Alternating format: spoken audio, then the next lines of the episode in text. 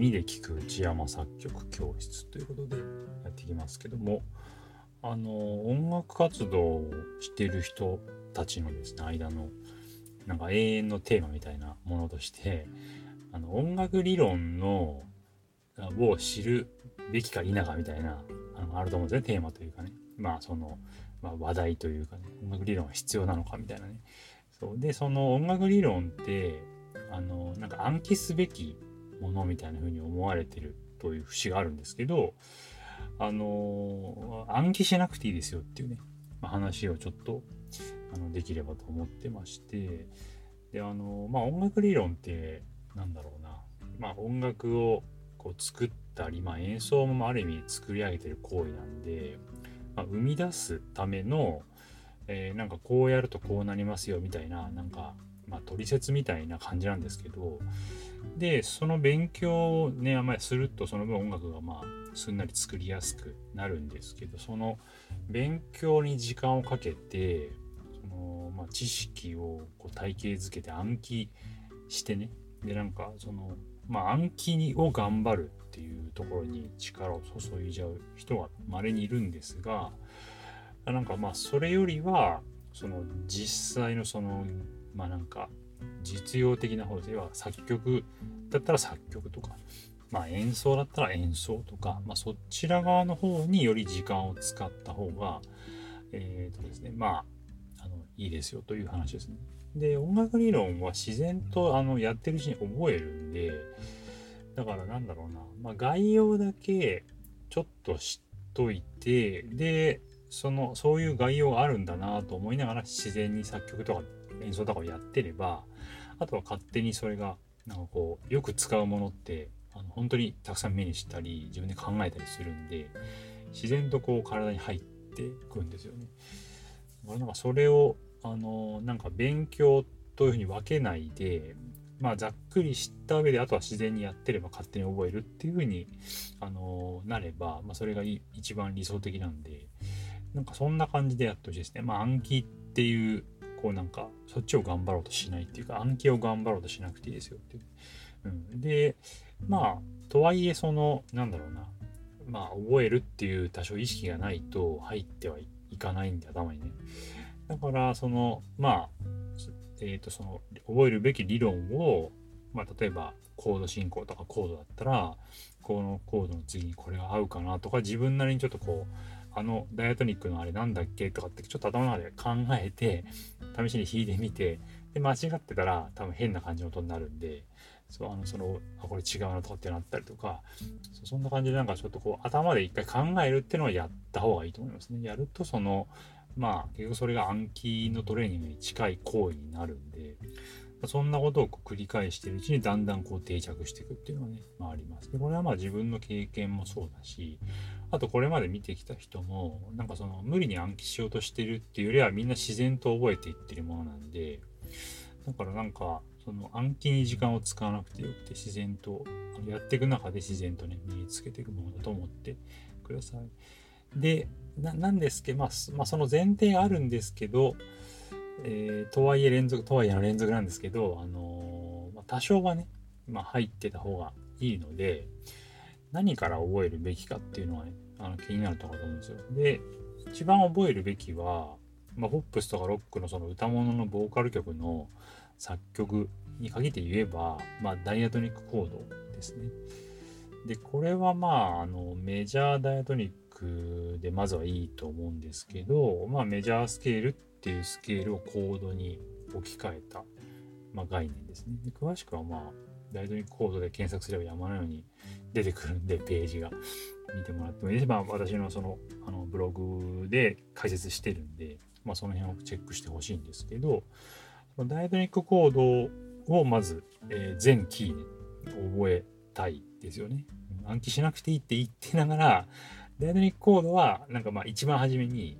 まあなんかこう頭に定着させておきたい。だから暗記じゃなくていいんですけど、まあ、真っ先にこう体に染み込ませたいものですね。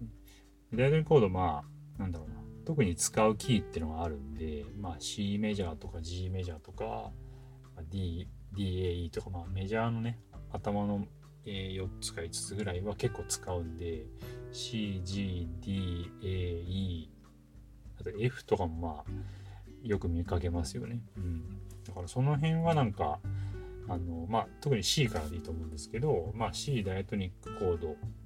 に含まれる7個のコードって何ですかって言われたらパッと出てくるぐらいになんか定着させたいところかなと思います。で、ダイエトニックコードなんで覚えるといいかっていうと、ダイエトニックコードで今言ったようにメジャースケールをコードに置き換えただけなので、まあ、つまりそのアルファベットの、なんだろうな、その並びが、まあメジャースケールの並びなんですよね。まあ、ドレミファソラシは CDEFGAB なんで、C メジャースケールは、まあ CDFGAB、ドレミファソラシで出来上がっていて、そこに紐づいてるコードがあると。例えば G とかだったら、まあ、例えば F がね、F シャープマイナーフラット5ってコードが入るんですけど、まあ、F がシャープしてると。それはつまり G メジャースケール、まあ、ソラシドレミファシャープっていう並びによってできてるんで、まあ、まあ、整理して言うと、まあ、ダイアドニックコードがわかると、まあ、そのアルファベットの部分を考えれば、まあ、メジャースケールにそれがなるので、メジャースケールも、まあ、必然的に覚えられると。ダイアドニックコードを覚えることが、メジャースケールを覚えることにつながるということですね。そうあと、まあ、ダイアドニックコード他にも、あの、度数っていうね、まあ、あの観点でも活用できて、あれ自体が超音階、メジャースケールの、あの、なんだろうな、コードにしたやつなんで、例えば、1番目、2番目は超2度っていうね、音程だったりとか、1番目から3番目は超3度とかって感じで、まあ音程を、まあそのままね、それが暗記することになるんですね。だからまあ C メジャーで言えば、1番目、3番目って C と E マイナーなんですけど、そのドとミっていう関係が超3度なんだなっていうのがそれでもうそこで入るんで、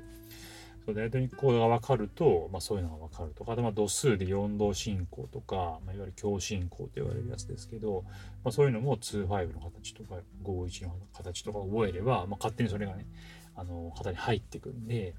ダイアトニックコードを覚えて、それを活用したコード進行とかをたくさん知ることが、まあ、度数の動きを知ることにそのままつながります。そういう良さもあります。ダイアトニックコードって結構万能で、まあ、私も結構ですね、ダイトニックコードから入った側の人間なんで、そこを基準に考えることが結構多くて、で、本当にそれが自分のその理論的な筋道を立てる時の役に立つ、立ってるんで、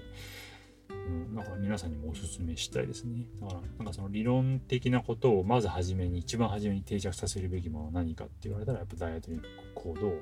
まあ、上げたいですね。でそれぞれそのメジャースケールとか度数とか音程とかね、えー、まあそれぞれバラバラに覚えるっていうのもまあいいんですけどダイアトニックコード一発覚えればそこに全部入ってるんでなんかオールインワンな感じですよねダイアトニックコードがね、うん、だから便利ですよね。だからまあまとめますとですね音楽理論は暗記しなくていいですよと。でやってるうちに自然と覚えます。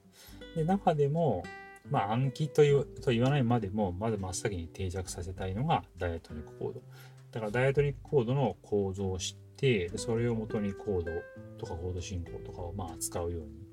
えー、やってると、自然とダイアトニックコードがまあ身につくと。ダイアトニックコードが自然と身につけば、そこに、えー、そのスケールの概念も入ってるし、音程の概念も入ってるし、あとコード構成もダイアトニックコードから逆算して考えられるんで、そんな感じであのいろんなねあの音楽理論の知識を、まあ、そこで一気に定着させることができると言えます。はい、なので今その理論を覚えなきゃと頑張って理論の勉強している、えー、皆さんはですねあの、まあ、暗記はしなくていいですよっていうのをまず一つ言います。でさらっとダイエトニックコードについてさらっと知ったらあとはもうひたすらね作曲とか演奏とかを頑張って、うん、やれば勝手に入ってきますんで、はい、その実用とか実践を通してこう身につけるっていうのを、ね、ちょっと心がけつつ、はい、楽しんでそちら側を楽しむことをねやってみてほしいかなと思います。では今回はこれでね、はい、終わりになります。ありがとうございました。